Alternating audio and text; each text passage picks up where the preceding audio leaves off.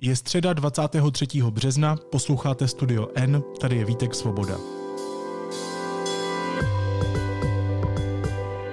Dnes o tom, jaké je prchat z ostřelovaného Mariupolu.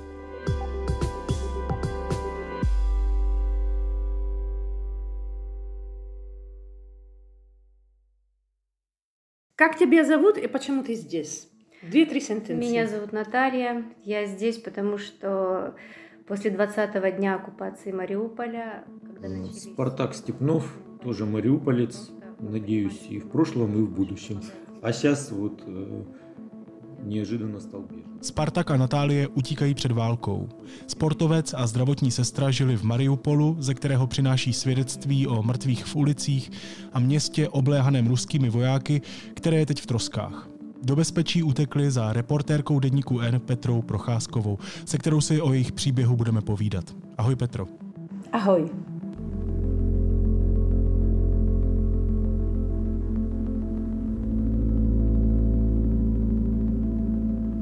Kde jsou teď Spartak a Natálie? Ne, nemusíš jít asi úplně do detailu, ale zajímá mě, jestli jsou v bezpečí. Jsou u nás doma. Eh, Byla to docela dramatická cesta. My jsme je vlastně zastihli ve chvíli, kdy utíkali z Mariupolu, kdy se jim podařilo eh, se s námi spojit, protože to spojení přímo z Mariupolu už eh, nebylo několik dní možné, takže já jsem o nich nic nevěděla. Já je oba znám totiž docela dlouho, seznámili jsme se už v roce 2014 kdy mi Spartak dělal takového průvodce pro, po frontové linii. Jsem tam pracovala v Mariupolu a ta frontová linie byla od Mariupolu 6 kilometrů a on, protože je e, bývalý sportovec, no sportovec je furt, ale je na, na vozíku, protože spadnul ze skály, kdysi a zlomil si páteř, tak se nemohl úplně účastnit té domoobrany a e, na vozíku dovážel vojákům na frontu vodu a jídlo. Takže já jsem jezdila tehdy s ním a od té doby se známe. Takže jsem teď o něm měla docela starost a telefonovali jsme si a najednou se to spojení prostě na několik dní přerušilo. Teď přicházely ty děsné zprávy z Mariupolu a nakonec vlastně jsme se v pátek spojili a oni mi řekli, že jsou na cestě z Mariupolu někam pryč. Takže první samozřejmě, co, co jsem jim řekla, ať se seberou a přijedou do České republiky.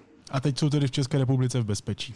Teď jsou v bezpečí, pokud je náš dům bezpečný, tak eh, my tady už máme lidi z, různé, z různých koutů světa, Eh, takže si myslím, že tady je to útočiště Malá vesnice na Pečecku, eh, útočiště pro uprchlíky ideální, ale je to tady docela od rána fičák, protože oni žhaví telefony, konečně tedy mají pořádný internet a všechno funguje teď volají různým lidem a první, co tedy byla jejich starost ráno, kde jsou jejich maminky, eh, což se nepodařilo, protože ty zůstaly v Mariupolu, obě maminky, jak Spartaka, tak Natálie zůstaly v Mariupolu a s těma se nedaří jim spojit. Ale spojují se od rána, žhaví linky a spojují se s dalšími lidmi, kteří utíkali s nimi, ale na té cestě se různě postráceli, takže teď zjišťují, jestli jsou živí, jestli jsou v pořádku.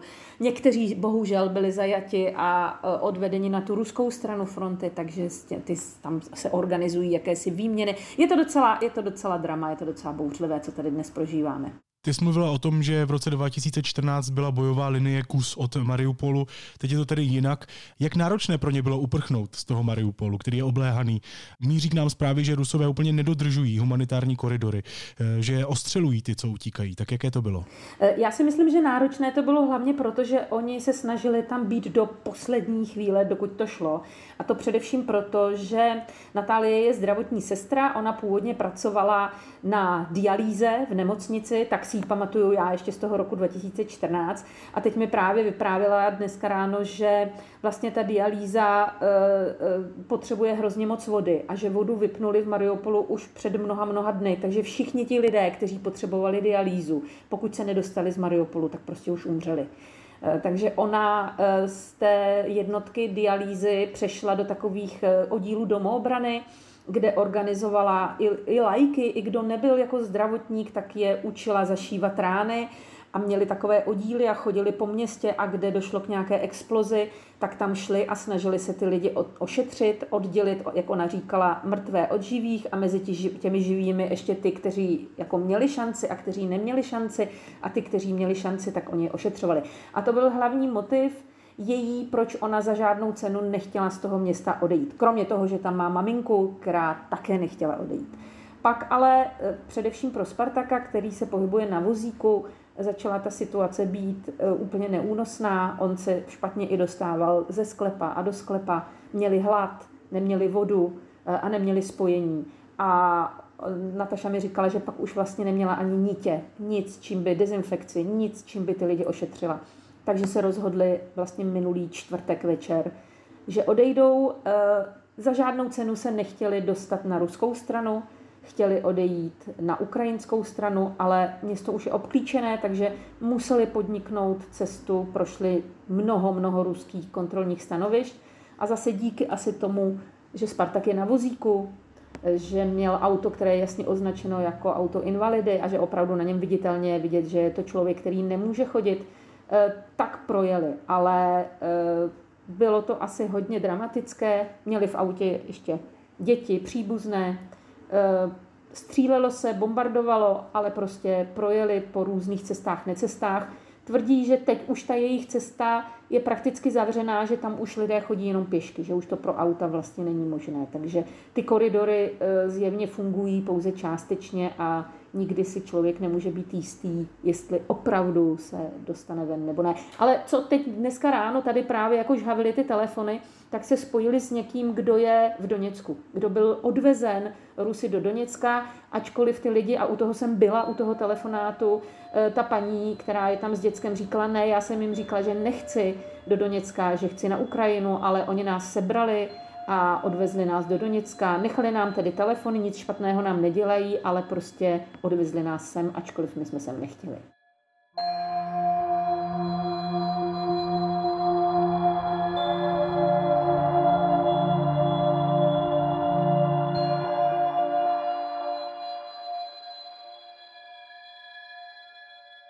Ty jsi s nimi byla, jak jsi sama říkala, v kontaktu i po cestě. Um, odkud se ti ozývali a jak zněly ty jejich vzkazy? To muselo být asi velmi napínavé i pro tebe jako pro příjemce těch zpráv. Určitě tak. Já jsem věděla, že jakmile se dostanou eh, pryč z toho obklíčení, že máme víceméně vyhráno. Navíc my máme eh, v Dněpru eh, naší spolupracovnici Ivu Zímovou, kterou jsem taky upozornila, že eventuálně by se tam mohli objevit, jestli by jim pomohla třeba nějak s ubytováním. Oni se nakonec, a to mi vyprávěli a vlastně jsme si i po té cestě telefonovali a to bylo už takové přívětivější, že oni kamkoliv přijeli, do jakékoliv vesnice, tak je tam vždycky někdo přijal, ubytoval, eh, nechal vyspat. Mm, říkala mi, říkala mi Nataša, že první vlastně takový úplně pocit eh, naprosté blaženosti byl, když se poprvé mohla umít vlasy, asi po 20 dnech. Takže jako samozřejmě pro ženu to je, pro ženu to je důležité a vlastně dneska ráno jsme tady taky zažívali takovou zvláštní scénku, kdy ona, eh, eh, máma moje samozřejmě tady navařila obrovské množství jídla, eh, který mi chtěla přivítat a teď jsme přistihli Natašu jaksi v kuchyni na pánvičce opíká jako chleb, kousky chleba, tak jsme jí říkali, ať, že jí koupíme chleba čerstvý, nebo se nemusí opíkat, že já takový sucharky si dělala. A ona říkala, že to je chleba, který ještě pekli někde na ohni, prostě na kraji Mariupolu a že teda tenhle chleba nevyhodí, ale že by splesnivěl, takže si ho tady e, prostě mm, opíkala jako sucharky, že ho asi bude mít na další cestu. Takže oni jsou jako i psychicky, bych řekla, hodně vyčerpaní a e, jsou plni emocí. E, je docela těžké je přivést jakoby na jiné myšlenky. My se snažíme mluvit pořád o něčem jiném, ale oni furt telefonují a schánějí někoho. Teď mi třeba ukazovali seznamy, eh, když někdo vyjde z Mariupolu, eh, a, poda- a byl třeba předtím ve sklepě několik dnů, tak je takové pravidlo, a to si ty lidi vymýšlejí sami, rozumíš, to nejsou žádný, uh, žádný pokyny z hora. Ty lidi sami se snaží uh, o nějaký řád. Takže když ty se rozhodneš, seš ve sklepě se stovkou lidí a rozhodneš se, že odcházíš a projdeš, tak máš sebou seznam těch lidí, kteří zůstali v tom sklepě. A to se dává na takové zvláštní kanály na Telegramu, Eh, a tam se příbuzní hledají, kde kdo koho má. Takže oni dnes právě dávali na Telegram nějaké seznamy lidí, o kterých vědí, kde zůstali, protože než odejdeš z toho sklepa, tak tvoje povinnost je sepsat jména všech lidí a pak je dát eh, prostě ven, protože to je jediná šance, jak ty příbuzný zjistí, jestli ten jejich příbuzný ještě žije, kde by tak asi mohl být a kam po případě eh, by mohl se ještě jít schovat. Tak eh, tím, tím oni žijí a eh, dost těžko je od toho odtrhnout. No. Mají rozbité auto, dojeli jsem autem, který má úplně prostě od nějaké cihly, která jim na to spadla, úplně rozmlácené přední sklo, které se jim tak tak drží. Takže jsem se snažila, aby se zabývali tímhle, ale oni jsou plně orientováni na to hledání lidí, se kterými prostě do nedávna ještě byli v Mariupolu. Odvezli si tu válku sebou, rozumím.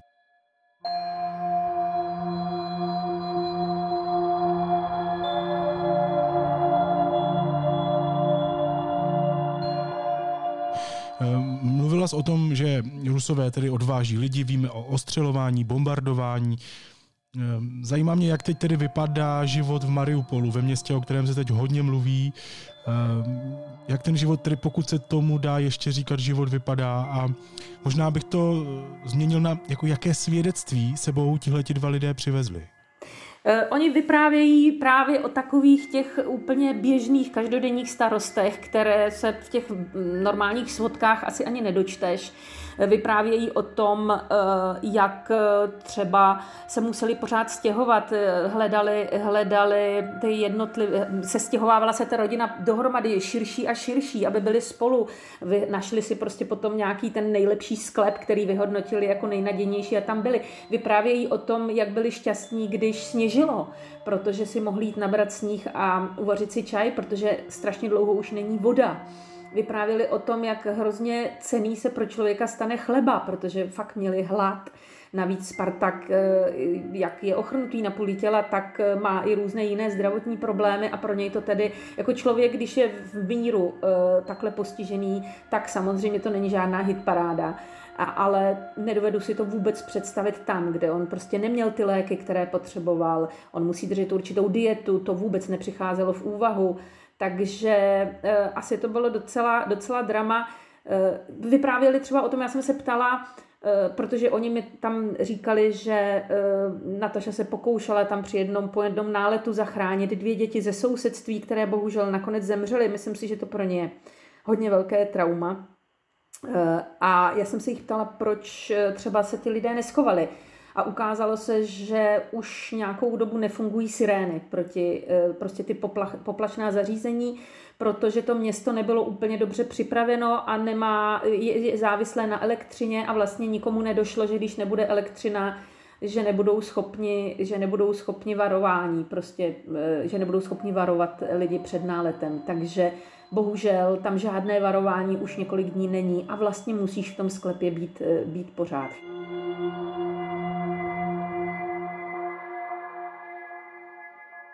Vypráví třeba o tom, jak když žiješ v tom sklepě nějaká komunita, jak se tam dělí jídlo.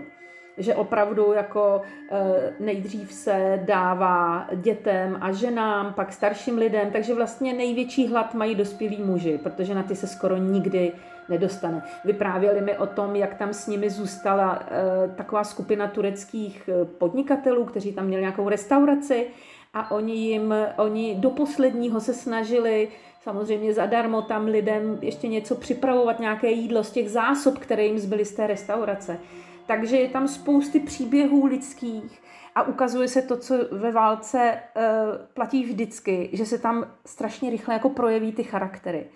Buď, uh, buď má, to v sobě máš a nemyslíš jenom na sebe a snažíš se pomoct samozřejmě sobě, svým blízkým, ale i těm dalším lidem kolem sebe, a nebo nebo mm, to v sobě nemáš a pak se sebereš a odejdeš a spálíš se svou mosty. Ale zdá se, že těch dobrých příběhů, těch lidí, kteří, eh, kteří opravdu eh, myslí na ty druhé a jedině tak mohli přežít, že si prostě pomáhali. Eh, takže těch je tam docela, docela dost.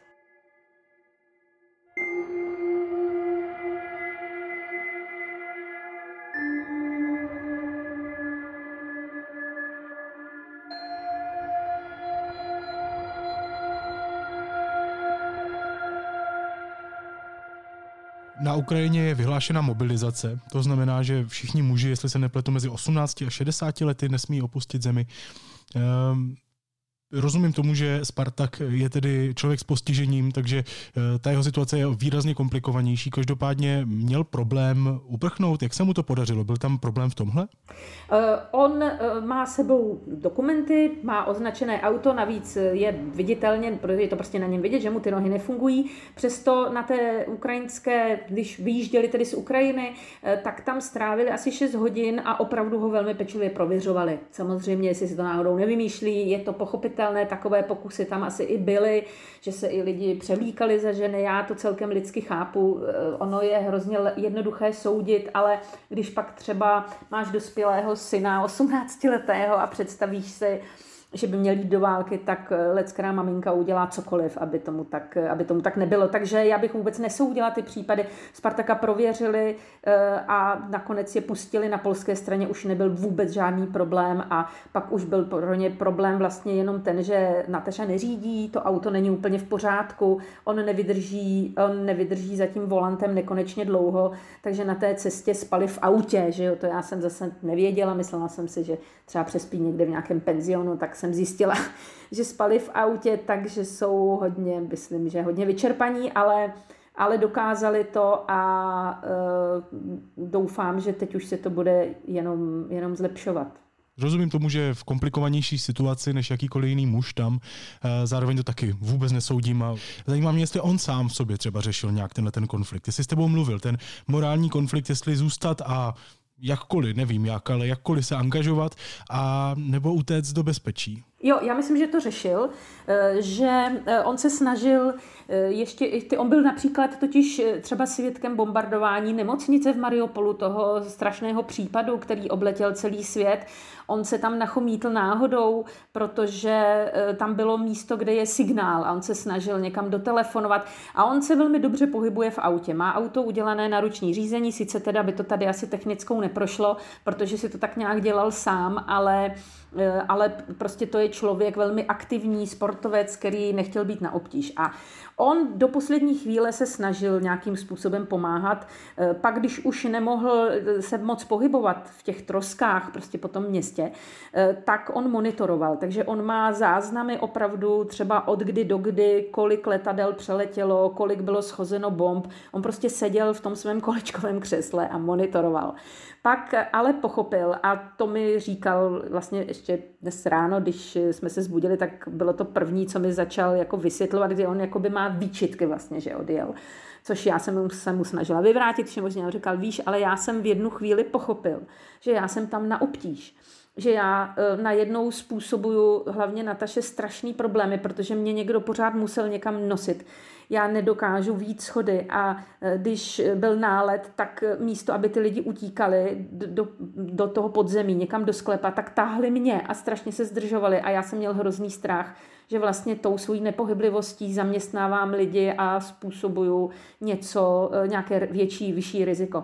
Takže já si myslím, že ve chvíli, kdy on pochopil, že bohužel kvůli tomu handicapu, který má, e, je určitou přítěží Eh, svému okolí, kterého samozřejmě nechtělo nechat na pospas, tak prostě Nataše řekl, že odjedou, navíc tedy s nimi odjížděli příbuzní s malými dětmi, takže on, on byl rád, že prostě může to auto nadspat těmi lidmi a, a že vlastně může být i takovou záštitou, protože přece jenom ten invalida asi budil méně pozornosti u těch ruských vojáků než běžný dospělý muž.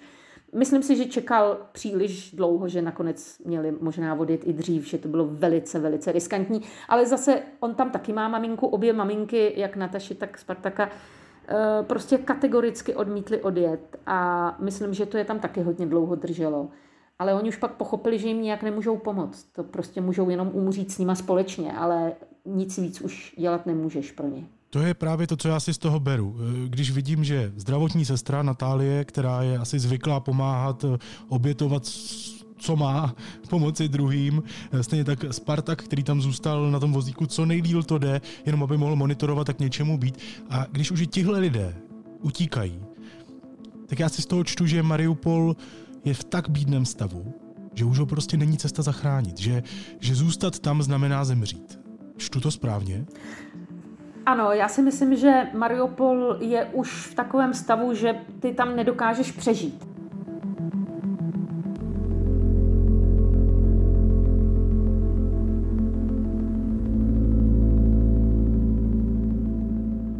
Možná by si se dokázal někde schovat v nějakém krytu, ale prostě máš žízeň eh, a tak hlad se taky dá překonat, ale nemáš co pít. Eh, jsou tam staří lidé, kteří umírají prostě proto, že nemají lékařskou péči. Už není jediná nemocnice, kam by Natálie mohla odvážet ty raněné. Ona říkala, že eh, porodnice, jak byly rozbombardované, tak se ty lidé sesunuli, svezli je třeba do plaveckého, plaveckého bazénu. A ten v zápětí rozbombardovali taky. Takže prostě nebyl nebyla už možnost ani těm lidem pomoci a myslím, že zvláště pro ní bylo hrozně stresující, že ona tam viděla na ulicích lidi raněné a neměla už čím jim ani ty rány zašít. Ona mi teďka tady ukazovala takovou, takovou, takovou taštičku, kterou prý má pořád sebou a teď to otevřela a tam opravdu měla pár těch obvazů, eh, nějaké ty, ty, ty, ty nůžky a ty nástroje, které prostě potřebuješ a říkala, už tady nemám prostě nic, čím bych šila. Já jsem všechno rozdala, všechno jsme už zašili, já už jsem tam prostě nemohla nic dělat. Myslím si, že pro ně je to ještě těžší než pro Spartaka. Ona jako zdravotník pořád si to tak trošku vyčítá, pořád mi to vysvětluje, má pocit, že tam ještě asi mohla být, ale zase ona potřebovala taky pomoc jemu. Eh, ona ví, že on bez ní eh, není, on by se sem bez ní nedostal. I když ona neřídí, tak ona je člověk, který mu samozřejmě musí pomáhat a na takové cestě, oni nikdy moc do zahraničí necestovali, na takové cestě prostě je pro ně všechno nové a ona cítila, že on bez ní neodejde, takže bylo to, myslím, nějaké takové vzájemné rozhodnutí.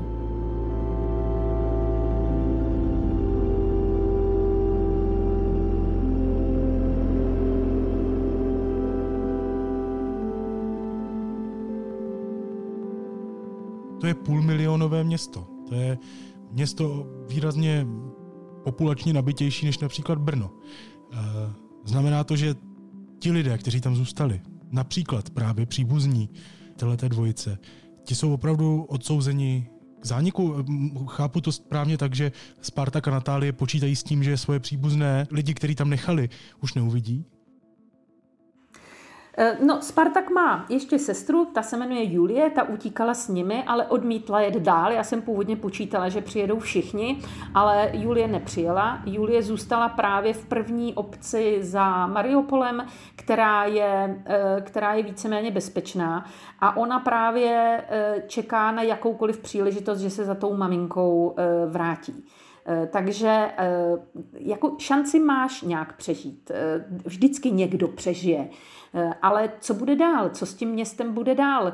Mm, jak si to ti Rusové představují? Oni ho asi nakonec obsadí, ale tam je 90% budov zničeno nebo poničeno. Opravdu nefunguje vůbec nic. Eh, takže buď jim jde pouze o ten přístav, který tedy jako šetřili při tom ostřelování a potřebují přístav na Azovském moři a to město zkrátka srovnají se zemí a je jim to celkem jedno, jestli tam ti lidé zahynou nebo ne. A nebo uh, si to ty lidé nějak začnou obnovovat sami, ale budoucnost je velmi nejistá. Myslím si, že se oba bojí, že už maminky neuvidí, ale zároveň doufají, že to že to ty ženy nějak, nějak přežijí, tak eh, vždycky doufáš, vždycky doufáš. A jak říkám, ku podivu vždycky někdo přežije. Já doufám samozřejmě s nimi, jenom přemýšlím, co mi vlastně, jak jsem říkal, přinesli oni dva za, za svědectví. Petro, na závěr, jsi v kontaktu i s nějakými dalšími Ukrajinci nebo Ukrajinkami, kteří se snaží uprchnout ze země, nebo naopak nesnaží a jsou aktivní na místě? Eh, jsme v kontaktu ještě s našimi přáteli v Kijevě, kde je ta situace nepoměrně eh, klidnější než v Mariupolu. Eh, s tím Mariupolem bohužel, i když tam máme lidi, které ještě tedy se s nimi známe, tak už tam není, není, není spojení, nic tam nefunguje a jsme v kontaktu s lidmi z Oděsy, kam bych se ráda podívala, protože to je město, které tak nějak, bych řekla, s takovou hrůzou se dívá na Mariupol a strašně se bojí, že po Mariupolu stihne ten stejný osud i Oděsu. A myslím si, že se tam na to lidé tak nějak prostě připravují. Ti, kteří neodjeli do této chvíle, tak si myslím, že jsou odhodláni nějakým způsobem se té agresi zkusit bránit. Ale ten, ten příklad toho Mariupolu, ta, ta totální zkáza a ta naprostá nelidskost a neúcta nejen jak si k životu, ale k životu malých dětí třeba, to si myslím, že šokuje všechny Ukrajince.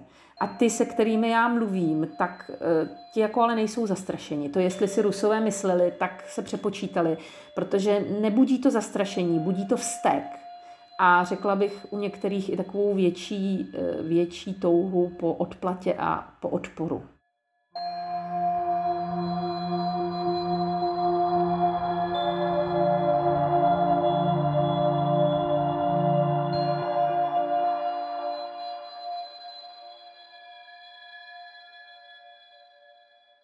Říká reportérka deníku N Petra Procházková. Petro, moc ti děkuju a měj se moc hezky. Ahoj. Hezký den ti přeju, ahoj.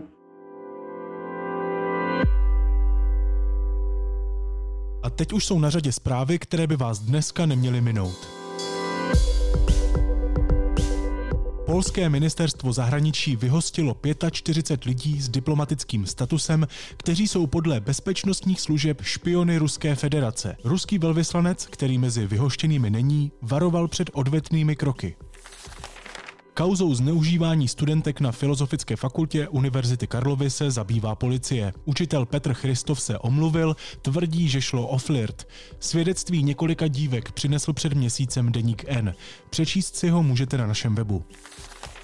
Prezident Miloš Zeman se vyslovil proti korespondenční volbě. Podle něj by lidé měli do volební místnosti dojít. Vláda chce návrh projednávat na jaře. Ukrajinský prezident Volodymyr Zelenský vyzval Japonsko, aby vystupňovalo tlak na Moskvu a zavedlo obchodní embargo na ruské zboží. Prezident to řekl v projevu k japonskému parlamentu prostřednictvím videopřenosu. A potravinářský gigant Nestlé chce výrazně omezit své aktivity v Rusku. Zastaví například prodej výrobků KitKat nebo Nesquik. Švýcarská firma čelila kritice za to, že se na rozdíl od mnoha jiných mezinárodních firm z Ruska nestáhla. A na závěr ještě něco, co mě zaujalo a možná by mohlo i vás. Pokud už jste znudění z výhledu z vlastního bytu nebo domu, můžete se velmi jednoduše podívat z cizího okna. Třeba na lodě v istambulském přístavu, na útulnou terasu v Brightonu nebo třeba na šestiproudou dálnici v Šangaji. Na webu window-sweb.com sdílí lidé z celého světa aktuální záběry ze svých vlastních oken. Je to nejenom zajímavé, ale svým způsobem i uklidňující. Naslyšenou zítra.